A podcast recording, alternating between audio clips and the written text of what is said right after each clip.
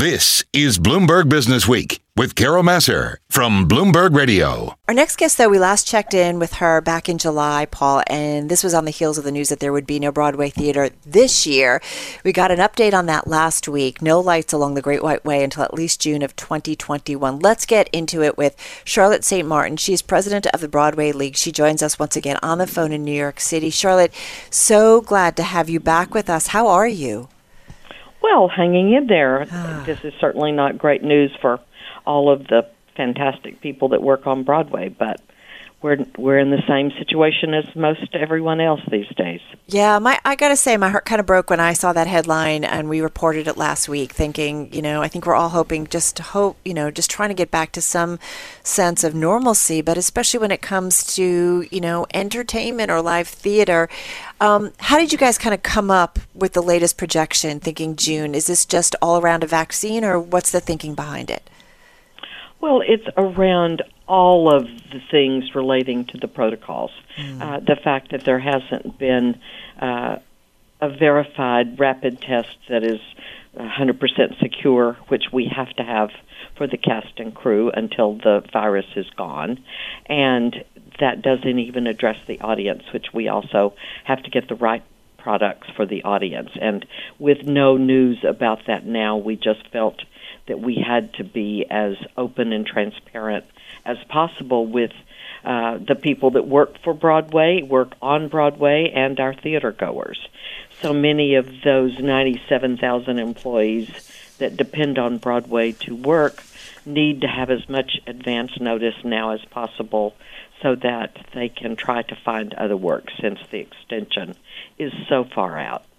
Charlotte, what do we know about the economic impact to date on those 98,000 employees, on the theater owners? I think about these beautiful theaters in Midtown Manhattan on the west side just sitting idle.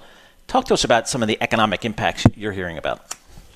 Well, for our last full season, the loss in ticket sales was almost $2 billion. And the loss to the city of New York was almost $15 billion. It's, uh, everyone loses with this. And it's hard when you're talking billions to put a face to it. But in fact, you know, the face has 97,000 faces that are unable to collect a paycheck and you know most of the organizations I know have reduced their staff as much as they can so that they can reopen when we have the opportunity to reopen. So it's it's not good news any way you look at it. I know. I was thinking about, and I, I, guess I was reading something too. You know, just I mean, if you think about people who go to theater, I mean, they're all ages, but there's a lot of older theater goers. You know, lack of tourists that are coming into the country now, and then you've got old theaters where t- the idea of trying to do social distancing, it's just you can't do it. You guys have it's just really difficult on so many different angles. That's absolutely right. And while you know the average age of our audience is 42 mm-hmm. 3, I think. Mm-hmm. There's still certainly a large percentage over that age and a large percentage under that age. And these are 100 year old grand dames in many cases, our theaters. And, you know, as someone said to me, have you ever watched a one minute costume change with three people making that change in the, in the space the size of a phone booth? So you know that the social distancing just doesn't work. Charlotte, are there any parts of the world where live theater has come back? I'm thinking about, you know, London or other Paris or other major markets where it's come back, or is this kind of a universal thing?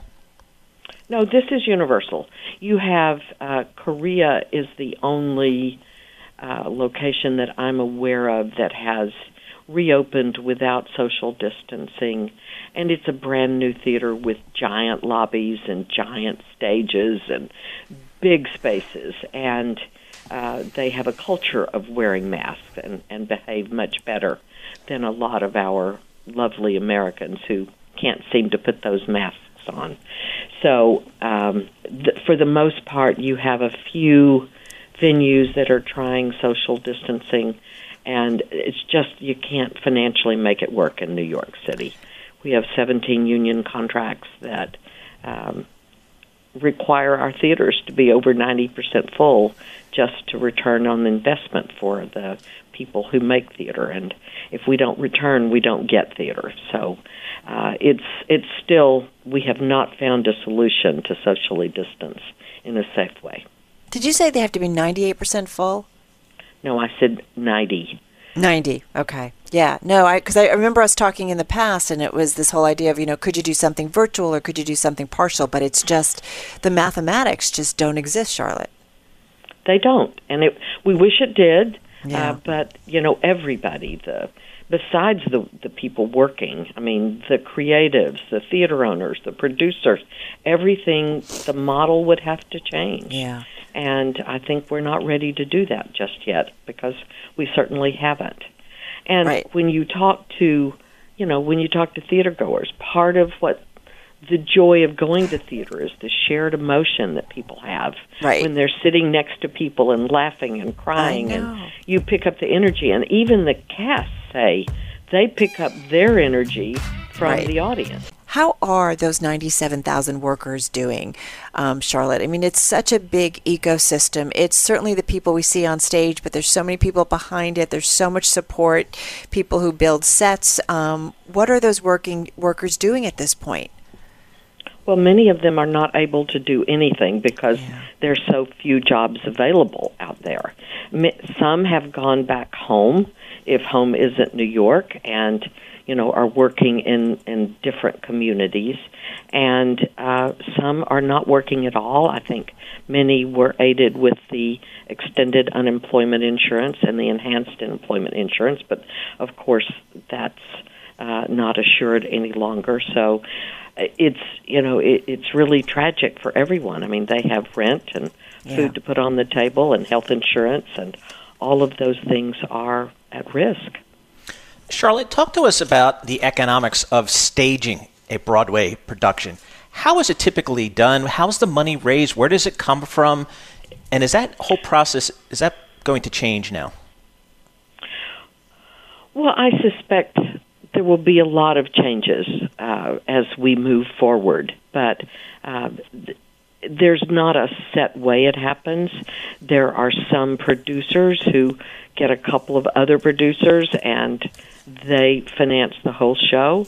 Many do it with many producers. I mean, when you see a playbill and you see all that fine print above the title, all of those are the primary investors in a show. And with an average cost of 15 to 18 million dollars for a musical these days and 3 to 5 million dollars for a play, it takes a lot of people to uh, to get a Broadway show up.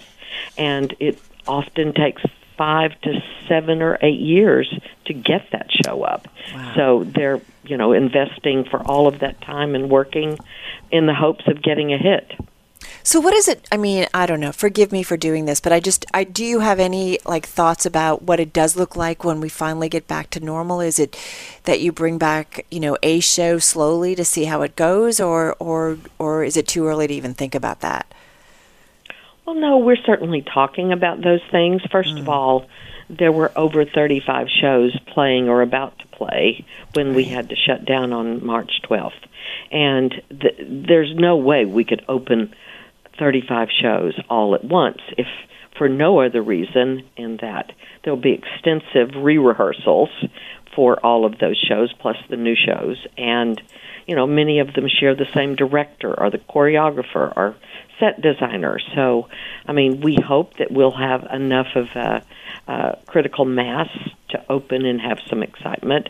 But i think you could look at a period of a month to six weeks as shows come on board. At least that's what we're hoping. I mean Yeah. i wish i had a giant crystal ball that was accurate but i don't. I know. Charlotte, so is kind of your working assumption within the community that Broadway really doesn't have the opportunity to come back until there really is a widely available vaccine? We're not saying that because if we said that, we would, we might not come back for even longer. We're saying until the scientists and the medical uh, products that are brought out are ready. For example, if we have rapid testing for the cast and crew, we could do that. I mean, you just saw uh, the NBA who had almost no cases because they did it in their, you know, in a bubble, so to speak. Um, rapid testing is what we think it will take for the cast and crew. There are many products being tested that have um, what I would call cautiously optimistic uh, promises that it will help make the auditorium safe. And then and then you have the advent of a lot of contactless services and products, whether it's you know how we change the ingress and regress to the theater, contactless faucets and toilets, uh, uh, playbills that are online, um, oh.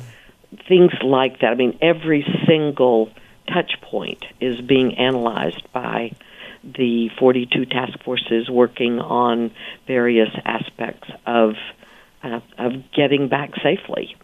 So there's you know there's much we still don't know yet because just when we think we have good information, you learn new information.